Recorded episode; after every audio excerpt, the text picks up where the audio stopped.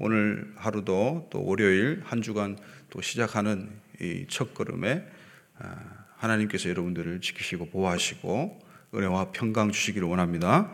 오늘 시편 5편 말씀 나누기 원합니다. 이 시편은 어, 미국에서 이 기독교 한 출판사에서 이제 어, 여론 조사를 어, 했죠. 했는데 과연 사람들이 크리스찬들이 어떤 성경책을 가장 많이 읽을까? 답이 뭐겠습니까? 예. 지금 하고 있죠? 시편. 시편을 가장 많이 읽었다고 이야기합니다. 그리고 신약 성경에서도 이 시편이 가장 많이 예, 인용된 구약 본문으로 나와 있죠. 시편, 이사야, 신명기 이렇게 많이 인용이 되고 있습니다. 어, 이처럼 이 시편은 음, 그리스도인들에게 믿는 자들에게 성도들에게 너무나 애송되고 또 어, 애독되는 그런 말씀이죠. 시편의 영향력의 비결이 어디 있을까요? 이 깔뱅의 말처럼 영혼의 해부학이다. 그러니까 사람의 영혼을 다 파헤쳐 놓는 숨길 것 없이 다, 다 파헤쳐서 그 민낯까지 다 들추어내고 어, 그것이 하나님의 찬양으로 변하는 과정들을 담고 있는 것이기 때문에 그런 것 같습니다. 인생의 희노애락이 다 담겨 있는 그런 책이 바로 시편이죠. 이 시편은 어려운 환란과 공고를 당해도 아, 그것에 굴하지 않고 하나님을 신뢰함으로써 찬양하는 책이라고 할 수 있겠습니다. 시편은 다섯 권으로 되어 있죠. 여러분 아시듯이 다섯 권으로 분류되어 있는 것은 이 토라, 아, 모세오경 다섯 권이죠. 어, 그 다섯 권의 버금가는 형식으로 그렇게 최종 편집자가 그렇게 이제 묶어 놓았던 것이죠. 이 시편은 마치 그렇습니다. 사람의 반응을, 사람의 기도를, 어, 이 사람들의 탄식을 기록했지. 이게 어떻게 하나님의 말씀이냐, 이렇게 어, 의아함을 가질 수가 있겠죠. 그러나 아, 이 시편은 인간의 반응으로서 어, 그냥 하나님께 올려드리는 찬양으로서 끝나는 게 아니라 이 시편은 곧 하나님의 말씀이 좀 믿으시기 바랍니다. 예, 시편이 곧 토라이고 시편이 곧 하나님의 계시의 말씀인 것이죠. 어, 이 시편은 히브리어로 한번 따라해 주실까요? 자, 새벽에 정신 한번 들게끔 자, 테힐림 예, 한번 더 테힐림 어, 테힐림이라고 합니다. 테힐림은 테힐라에서 나왔는데 그 테힐라는 또 할랄이라는 여러분 잘 아시는 할렐루야 아시죠? 할렐루야가 할랄이라는 어, 찬양이라는 찬양하라 하다라는 말에서 나왔습니다. 그래서 테힐림이라고 하는데요. 어, 이 찬양들을 여러 가지 150편이나 넘는 아주 많은 양의 찬양들을 이제 묶어 놓은 것이 테힐림 어, 이 시편이 되겠습니다. 근데 이 유사한 단어가 있는데요. 테필림이라고 있습니다. 테필림. 테힐림, 테필림. 테필림은 뭐냐면 기도입니다. 기도. 테필림은 기도들을 이야기해요. 이 테필림은 테필라에서 왔는데 테필라는 아, 이 할랄처럼 팔랄이라는 단어에서 팔랄, 팔랄. 어, 이 팔랄이 이제 기도하다는 말인데 오늘 2절에서도 어, 기도하나이다, 죽게 기도하나이다 이 뜻이 이제 팔랄에 해당이 됩니다. 아, 그래서 이 기도와 찬양은요, 뗄래야 뗄 수 없는 관계예요. 여러분, 기도하다가 찬양 나올 수가 있죠, 그죠? 아, 어떤 또 영적인 어, 대가 목사님은 그렇게 이야기합니다. 어, 최고의 기도는 찬양이다. 그렇게 이야기합니다. 그리고 어, 곡조 없는 찬양이 기도고, 곡조 없는 찬양이 기도고, 곡조 있는 기도가 또 찬양이다. 아, 그렇게 이야기도 합니다. 이 예수님께서 음, 요한복음 10장에서 그런 말씀을 하십니다. 요한복음 10장 10장 34절 한 말씀 같이 읽겠습니다. 시작. 예수께서 이르시되 너희 율법에 기록된 바 내가 너희를 신이라 하였노라 하지 아니하였느냐. 아멘. 여기서 너희를 신이라 하였노라 이 말씀은 시편 82편의 말씀이에요. 근데 이것을 어, 시편이라 안 그러고 예수님께서 직접 율법에 기록된 바, 율법, 이 토라라고 이야기를 합니다. 그러니까 토라는 모세 오경이 이제 아주 어, 적은 의미지만은 좁은 의미지만은 토라는 성경 전체를 음, 또 시, 저희 이제 크리스천들은 신약 전체를 신구약 전체를 다 토라 하나님의 교훈 가르침으로 받을 수가 있겠지요. 이 토라는 모세 오경은 하나님의 법을 제시합니다. 하나님 나라의 그 하나님 왕국의 법을 제시하고 예, 이 선지서 우리가 아는 선지서는 이사야부터 출발하지만은 원래는 그렇지 않습니다. 여호수아부터 출발합니다. 역사서가 따로 있지 않아요. 역사와 계시 그 예언의 말씀이 같이 버무려져 있기 때문에 유대인들은 히브리 경전은 원래 세 가지로 분류하는데 토라와 두 번째는 느빔 선지서에 해당하죠. 아, 선지서 여호수아부터 말라기까지 해당합니다. 그리고 이제 시가서, 성문서라고 하는 케투빔 이 세 가지로 분류됩니다. 근데 이 세 가지는 아, 예수님께서도 인정하신 그 성경의 분류법입니다. 자, 우리 한번 누가복음 24장 보실까요? 누가복음 24장 44절 시작. 또 이르시되 내가 너희와 함께 있을 때에 너희에게 말한 바 곧 모세의 율법과 선제자의 글과 시편에 나를 가리켜 기록된 모든 것이 이루어져야 하리라 한 말이 이것이라 하시고 아멘. 여기 예수님께서는 부활하신 모습으로 제자들에게 그렇게 가르쳐 주시는 것이죠. 모세의 율법과 토라죠. 선지자의 글과 그죠? 느비임이죠. 예, 어, 예언서죠. 이 시편, 시가서, 성문서를 가리키죠. 어, 이렇게 3단으로 구별하시는 어, 모습을 보게 됩니다. 그런데 이것들이 다 누구를 가리키고 있다고요? 무엇을 가리키고 있다고요? 방금 읽으셨는데 예, 예수님을 가리키고 있습니다. 할렐루야. 우리가 흔히 시편을 아, 시편이 이제 짧고 또 읽기가 좋고 또 너무나 감동적이고 위로가 돼가지고 성도들이 이제 애독을 하죠. 좋아하죠. 아, 이게 나에게 하시는 말씀이다. 어쩜 내 이야기를 이렇게 이 시인이 풀어놓았을까? 정말 놀랍, 다내 이야기다, 내 이야기다, 내 말씀이다, 내 말씀이다 하는데 결국 잘, 잘못되면 이 중심이 말씀을 읽는 중심이 내가 돼버리는 거예요. 여러분 어떤 말씀이든 간에 신구약 전체가 다 예수님을 가리키고 있는 줄 믿으시기 바랍니다. 예수 그리스도와 하나님의 나라를 가리키고 있는 거예요. 나의 왕국과 나를 가리키는 게 아니에요.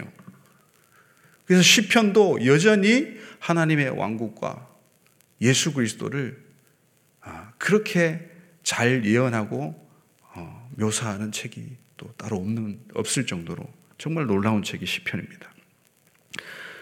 그런데 이 시편은 탄식의 시가 참으로 많습니다. 1권, 뭐, 5권 중에 1권에 해당하는 1편부터 41편까지가 1권인데요. 그 1권에 거의 반절 넘게가 탄식하는 시로 이루어져 있어요.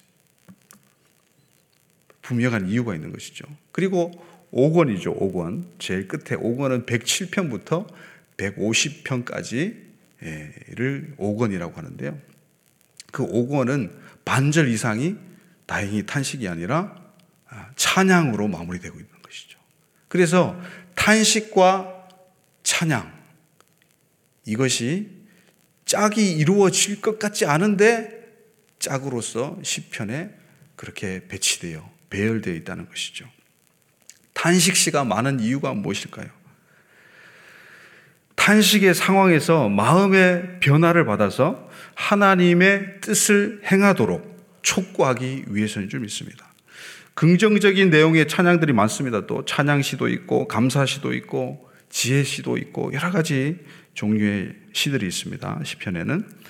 아, 그런데 이 모든 긍정적인 이 찬양의 시들, 어, 지혜 시들, 감사 시들은 찬양 시들 뒤편에 위치되어 있습니다. 탄식에 대한 응답으로서의 찬양 한번 따라해 주실까요? 탄식에 대한 탄식에 대한 응답으로서의 찬양 예. 예, 이것이 이제 시편으로 볼 수가 있겠습니다. 유명한 설교의 대가시죠. 박영선 목사님. 그분은 그렇게 시편을 한마디로 정의하는데요. 시편에는 찬송으로 가기 위해서 얼마나 많은 비명, 곧 탄식이죠. 얼마나 많은 비명이 있어야 하는가가 구구절절히 공평하게 기록되어 있다. 라고 이야기합니다. 여러분, 탄식은 성도들의 운명입니다. 할렐루야. 네. 여러분, 새벽에 탄식하시기 바랍니다. 할렐루야. 네. 이 탄식은 입으로 터져 나오는 거예요. 태힐림과 태필라는 결국 공통점이 다른 글자가 뭐냐 하면 이 폐와 해인데 이것은 입을 여는 걸 이야기해요. 호흡을 하는 걸 이야기해요. 입을 열고 호흡을 하는데 이것이 우리의 찬양과 기도라는 말이죠.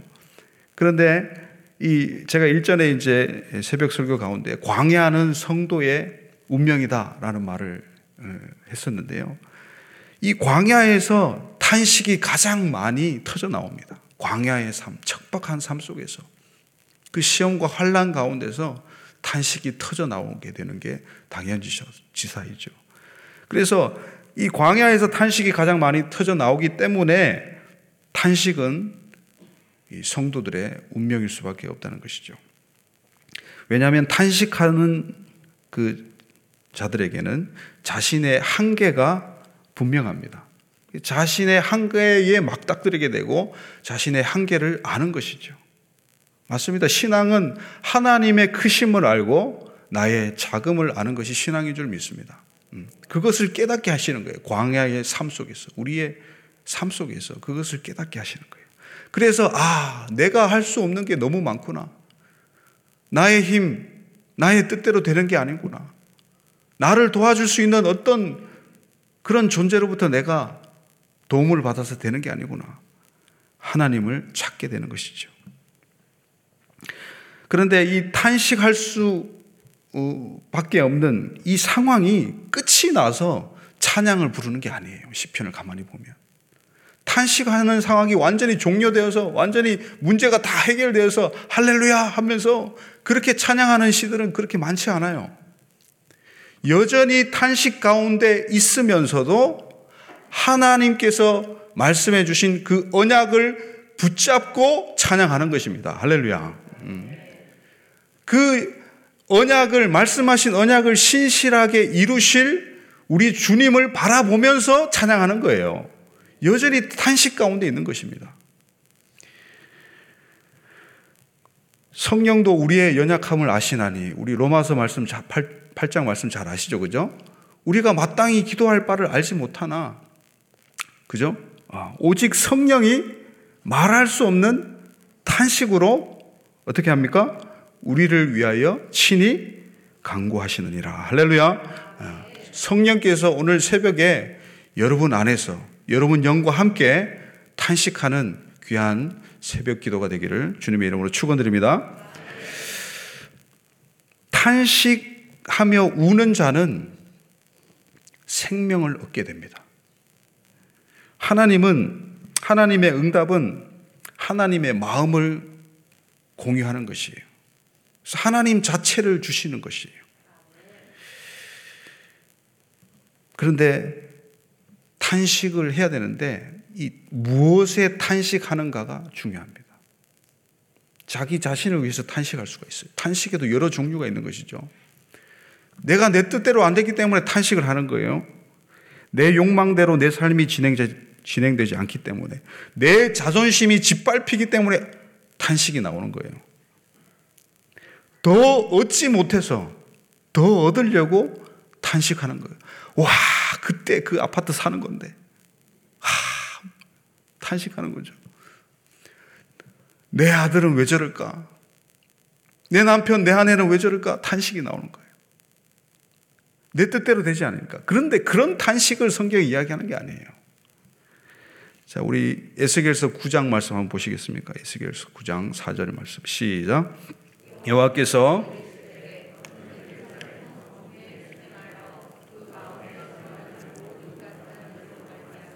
탄식하며 우는 자의 이마에 표를 그리라 하시고 이 에스겔 선지자가요 이제 하나님의 놀라우신 계시가 성령으로부터 임하게 되는데 성령께서 이 에스겔 선지자를 팍 집어 올려 가지고 이 에스겔 선지자는 지금 바벨론에 있어요. 잡혀가서 포로된 상황에서 어, 이 바벨론에 있는 에스겔을 성령께서 끌어올려서 예루살렘에 데려가십니다. 그래서 예루살렘의 모습들을 성전의 모습들을 보여줘요. 참혹한 모습들을. 여전히 아직까지 무너지지 않고 있는 그 성전에서 에스겔 시대 때 이제 무너지게 되는데 이 에스겔이 성전을 바라봅니다. 성전 안에서 어떤 끔찍한 일이 벌어지느냐. 분명히 하나님을 경배하기 위해 지어놓은 성전이에요. 하나님을 경배하기도 해요. 그러나 성전 한쪽 방에서 장로들이 모여서 사람들이 모여서 예, 남무스를 섬겨요. 태양신, 이방 신들을 섬겨요. 어, 성전 벽에다가 이상한 예, 짐승들, 이상한 신들의 형상을 그려놓고 있어요. 아, 그걸 보게 하시는 것이죠. 그래서 또 환상을 보는데 어떤 사람이 나타납니다. 천사, 천사로 보이는 이 먹, 먹을 이 잉크를 가지고 나타났죠. 그래서 예루살렘 성중에 돌아다니면서 그 사람이, 그 천사가 사람들의 이마에 표를 그려요. 표를 그리는데 어떤 사람의 이마에 표를 그리냐 하면 그 예루살렘의 그 타락을, 그 죄악을 보면서 탄식하는 자들의 이마에 표를 친단 말이에요. 그리고 그 탄식하는 사람들 표를 치고요. 그 표 받은 사람들은 구원을 얻게 되고 나머지 사람들은 다 심판을 당하게 돼요. 그 내용들입니다. 그래서 탄식하며 우는 자는 생명을 얻게 되는 것입니다. 할렐루야. 어. 탄식에도 종류가 있다고 말씀드렸죠. 악한 탄식이 있고요. 나를 향한 탄식이 있고요. 그 다음에 선한 탄식, 의로운 탄식이 있습니다. 크게 두 가지로 나눌 수 있게 되죠. 여러분들 이 새벽에 의로운 탄식 하시기를 바랍니다. 세상의 그 죄악 때문에, 나의 죄악 때문에 탄식하는 거예요. 사도 바울도 오라 공고나, 공고한 사람이로다. 내가 죄인 중에 괴수다라고 탄식하지 않습니까? 죄에 대해서, 나의 죄에 대해서, 이 세상의 죄에 대해서 탄식하는 것이죠. 왜냐하면 하나님께서도 그것을 보시고 탄식하시기 때문입니다. 그래서 하나님의 마음을 공유하고 싶으신 거예요. 오늘 시편 5편에서도 마찬가지입니다. 탄식이 터져 나옵니다. 그래서 이 시편 기자는 그렇게 다윗은 그렇게 이야기합니다. 여호와여 나의 말에 귀를 기울여 주시옵소서. 나의 심정을 헤아려 주시옵소서. 이 나의 심정은 나의 이 탄식에 어린 이 중얼거림이라고 이야기할 수 있겠습니다. 심정이란 말이 직역성경에는 중얼거림. 나의 중얼중얼 되는 거죠. 이거 이 탄식 때문에 그냥 입이 있을 수가 없는 거예요. 닫고 있을 수가 없는 거예요. 내가 부르짖는 소리를 들어 주시옵소서. 주께 기도하나이다. 내가 부르짖는 소리는 도움을 청하는 소리예요. 한계에 부딪힌 거죠. 다윗을 둘러싼 수많은 악인들이 다윗을 해하려고 할 때 다윗은 한계에 부딪힌 거예요. 그리고 하나님께 부르짖는 것입니다. 자, 첫 번째 한번 따라해 주시겠습니까? 하나님의 살아계심 때문에 성도는 기도한다. 아멘이십니까? 네. 하나님이 살아계시기 때문에 기도를 할 수가 있는 거예요. 우리의 기도의 대상이 예, 눈이 있어도 귀가 있어도 입이 있어도 그렇게 우상을 만들어 놔도 보지 못하고 듣지 못하고 말하지 못하는 우상에게 우리가 기도하지 않습니다. 형상은 없으나 살아계신 하나님께 우리가 기도하는 줄 믿으시기 바랍니다. 우리 출애굽기 3장 7절 말씀 보시겠습니까? 시작. 여호와께서 이르시되 내가 애굽에 있는 내 백성의 고통을 분명히 보고 그들이 그들의 감독자로 말미암아 부르짖음을 듣고 그 근심을 알고 내가 내려가서 그들을 애굽인의 손에서 건져내고 그들을 그 땅에서 인도하여 아름답고 광대한 땅, 젖과 꿀이 흐르는 땅, 곧 가나안 족속, 헷 족속, 아모리 족속, 브리스 족속, 히위 족속, 여부스 족속의 지방에 데려가려 하노라. 아멘. 이것은 일곱 개 동사가 나와요. 이 본문 가운데. 그래서 하나님께서 죽은 신이 아니라 살아 계시는 하나님을 완전히 표현하는 굉장한 말씀이에요. 첫 번째가 따라합시다. 이르시되 하나님은 말씀하시는 분이십니다. 할렐루야. 두 번째는 따라합시다. 보고 하나님은 다 보고 계십니다. 여러분들의 삶을 여러분들의 심장의 그 깊은 폐부까지 영혼의 깊은 폐부까지 다 감찰하시는 분이신 줄 믿으시기 바랍니다. 세 번째는 듣고 아, 하나님께서는 들으시는 분이십니다. 할렐루야. 우리의 신음 소리, 우리의 중얼거림, 우리의 연약함 그 모든 소리들을 하나님께서 들으십니다. 그리고 그 근심을 알고 다음 따라 주십시오. 알고 하나님께서 아시는 분이십니다. 할렐루야. 그리고 애굽인의 손에서 따라 합시다. 건져내고 건져내시는 구원의 하나님이십니다. 할렐루야. 그리고 그 땅으로 따라합시다. 인도하여 인도하시는 분이십니다. 건져내고 끝이 아니라 그냥 무책임하게 건져내고 끝나는 게 아니라 끝까지 인도하시는 분이십니다. 할렐루야. 마지막으로 데려가려 하노라. 우리를 저 본향으로 천국으로 데려가시는 분이 우리 하나님이신 줄 믿으시기 바랍니다. 아, 이 살아계신 하나님의 일곱 가지 동사 얼마나 아, 하나님의 살아계심을 잘 표현하고 있습니까? 두 번째 한번 따라해 주실까요? 하나님의 선하심 때문에 성도는 악을 미워해야 한다. 악인들은 반드시 심판받습니다. 예. 하나님께서는 악을 그냥 두지 않으세요. 하나님께서 정해 놓으신 어느 시점까지 그 심판의 때까지 하나님은 참고 계시는 거예요. 의인들이 악인들에게 쓰러지더라도 하나님은 탄식하시면서 참으시는 거예요. 그 심판 때까지. 하나님께서 미워하시고 싫어하시는 것이 연일국까지라고 우리 잠언에 기록되어 있죠. 잠언 6장 말씀입니다. 잠언 6장 16절 19절 말씀 시작 여호와께서 미워하시는 것 곧 그의 마음에 싫어하는 것이 예닐곱 가지니 곧 교만한 눈과 거짓된 혀와 무지한 자의 피를 흘리는 손과 악한 개교를 꾀하는 마음과 빨리 악으로 달려가는 발과 거짓을 말하는 망령된 증인과 및 형제 사이를 이간하는 자이니라. 아멘. 여러분, 우리는 이 말씀 반대로 행하면 될 줄 믿습니다. 예, 교만한 눈 대신에 겸손한 눈을 가지시기 바랍니다. 거짓된 혀 대신에 진실된 혀. 그리고 무지한 자를 피를 흘리는 손이 아니라 남들을 살려주는 손. 그리고 악한 개교를 꾀하는 마음이 아니라 선을 이루려는 마음. 그리고 악을 향하여 빨리, 빨리 달려가는 발이 아니라 선한 곳으로, 생명이 있는 곳으로 달려가는 발걸음들 되시기를 축복합니다. 거짓을 말하는 망령된 증인이 아니라 참말을 하는 신실한 증인으로 형제 사이를 이간하는 자가 아니라 형제를 하나 되게 하는 자. 그 자들이 바로 저와 여러분들이 되기를 예수님의 이름으로 축원드립니다. 그 형제라는 말은 아흐라는 말은요. 하나의 생명을 이야기해요. 하나의 생명. 형제가 따로 있는데 따로 있지 않고 하나다는 거예요. 원래는 하나였다는 거예요. 자, 세 번째입니다. 세 번째는 우리 5장 7절 말씀. 5장 7절 말씀 한번 보시겠습니까? 제일 중요한 말씀입니다. 시작. 오직 나는 주의 풍성한 사랑을 힘입어 주의 집에 들어가 주를 경외함으로 성전을 향하여 예배하리이다. 아멘. 주의 풍성한 사랑 이것은 당신의 크신 인애 그 헤세드의 헤세드 안에서라는 뜻이 됩니다. 한번 세 번째 같이 따라해 주실까요? 하나님을 경외함 때문에 성도는 예배한다. 아멘이십니까? 예, 주님을 경외하는 자는 5장 5편 11절 12절에 그 주님을 경외하고 예배하는 자들의 보상이 나와 있습니다. 바로 아, 의인의 기쁨과 즐거움이 그 보상으로 주어집니다. 할렐루야. 아, 우리 이 경외라는 말은요, 우리가 오해하기 쉬워요. 좀 어려운 음, 말로 우리가 다가오는데 두려움이라고 우리가 알고 있죠. 자, 창세기 22장 12절 한번 보시겠습니까? 처음으로 성경 가운데 경외라는 단어가 나오는 본문입니다. 시작. 사자가 이르시되 그 아이에게 네 손을 대지 말라. 그에게 아무 일도 하지 말라. 네가 내 아들 내 독자까지 내게 아끼지 아니하였으니 내가 이제야 네가 하나님을 경외하는 줄 아노라. 아브라함에게 말씀하신 네.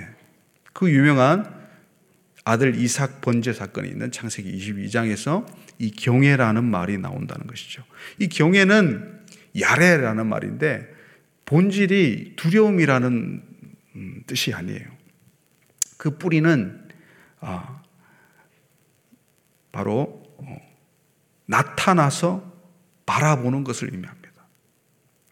르에라는 말에서 나왔어요. 그래 모리아 산에서 보여주신 그 아들의 희생제사 그것이 2000년 후에 골고다 십자가에서 그대로 재현될 것을 바로 계시하시고 계셨던 것이죠. 여, 여기서 이제 여호와 이레가 나오는데 예, 어, 여호와 예라예라는 말이에요. 그것이 뭐 여호와께서 준비하시리라 순양을 아들 대신에 준비하시리라 그렇게 알고 있는데 사실은 그것보다는 그 여호와의 산에서 나타나리라 보여지리라 이 말이에요. 뭐가 보여집니까? 어, 이삭 그 아들 대신에 죽을 대속물인 그 어린 양, 그 순양, 순양으로서의 예수 그리스도 그분께서 모리아산 그 예루살렘 항복판에서 십자가에서 피 흘리고 돌아가실 것을 계시하고 계신다는 거예요. 그래서 예수님께서 성육시도로 나타나시고 십자가상에서 그게 보여지는 거예요. 그것을 여호와 이레라고 합니다. 그래서 여호와를 경외한다는 것은요 아브라함처럼 우리가 어, 아브라함에게서 우리가 배울 수가 있어요. 나의 가장 귀한 것보다 더 하나님을 귀하게 여기는 태도 그것이 경외함입니다. 나의 가장 사랑하는 것보다 더 하나님을 사랑하는 것, 그 사랑하는 마음과 표현이 경외함으로 승화되면서 예배까지 이어지는 것입니다. 그래서 예배는 하나님을 경외함 없이는 될 수가 없어요. 내가 가장 갈망하는 것이 다름 아닌 하나님이 되시기를 예수님으로 축원드립니다. 그런 하나님을 경외하는 자들에게 하나님이 나타나십니다. 하나님 자신을 계시하세요. 하나님을 닮게 하시는 거예요. 하나님을 경외하는 자들에게 할렐루야. 그리고 그 경외하는 자들은 마침내 하나님을 보게 될 줄 믿습니다. 탄식에서 찬양으로 무게 중심이 옮겨가는 이 시편. 그 시편의 중심, 터닝 포인트가 되는 것이 바로 시편 73편의 말씀이에요. 그 시편 73편에 해답이 있습니다. 어떻게 탄식에서 찬양으로 바로 바뀔 수가 있는가? 우리 시편 73편 17절 말씀 마지막으로 읽겠습니다. 시작. 하나님의 성소에 들어갈 때야 그들의 종말을 내가 깨달았나이다. 아멘. 악인들의 형통에서 이 의인인 시편 기자는 탄식합니다. 도대체 왜 이런 일이 일어나는가? 악인들이 어째서 형통함을 입고 의인들이 이렇게 환란과 핍박을 당하는가? 도무지 알 수 없는 이 신정론이라 그러죠. 하나님이 진짜 살아계신가? 하나님은 정의로우신가? 도무지 알 수 없는 이 부분에서 시편 기자는 깨닫게 됩니다. 어디에서요? 주의 성소에 들어가서 할렐루야. 주님의 성전 안에 들어가서 하나님을 예배할 때에 하나님께서 계시해 주심으로 말미암아서 깨닫게 되는 인생의 비결을 여러분 깨우치기시기를 바랍니다. 성전에서 성전에서 하나님을 예배할 때 마침내 탄식의 의미를 인생의 의미를 왜 인생 가운데 이렇게 의인들이 공고받고 핍박받는가? 왜 우리에게 성도들에게 탄식이 있는가? 이것을 하나님은 깨닫게 하세요. 그리고 악인들의 종말에 대해서 알게 되는 거예요.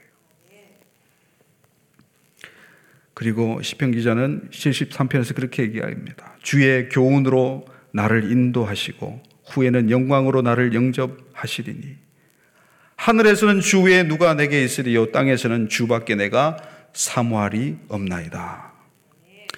여러분 탄식이 찬양으로 바뀌는 거룩하고 복된 반전의 인생 되시기를 예수님의 이름으로 축원드립니다. 이 새벽에 여러분 탄식하십시오. 의로운 탄식을 하시기 바랍니다. 여러분 그 탄식이 여러분들을 찬양으로 이끌 줄 믿습니다. 자, 우리 기도하시겠습니다.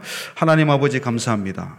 오늘 시편 기자의 탄식을 통해서 하나님의 비밀을 깨닫습니다.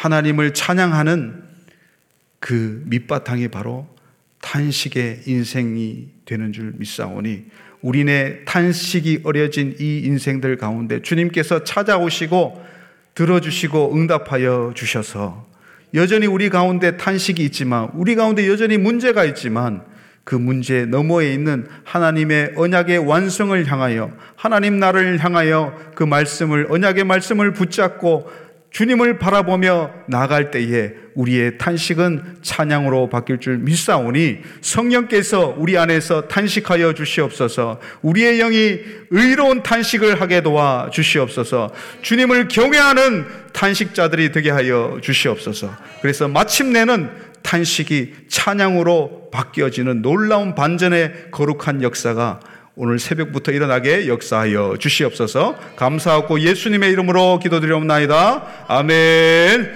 주여, 주여, 주여! 하나님, 우리가 탄식함으로 나가기 원합니다. 하나님, 의로운 탄식을 하게 도와주시옵소서. 주님을 경외함으로 주님의 성전 안에 들어가서 주님 그 비밀을 깨닫는 자들 되게 하여 주시옵소서. 주님을 예배할 때에, 말씀을 붙잡을 때에, 아버지 그 비결이, 그 비밀이 깨달아지는 줄 믿사오니, 하나님, 탄식 가운데 있는 비밀의 경륜을 깨닫게 하여.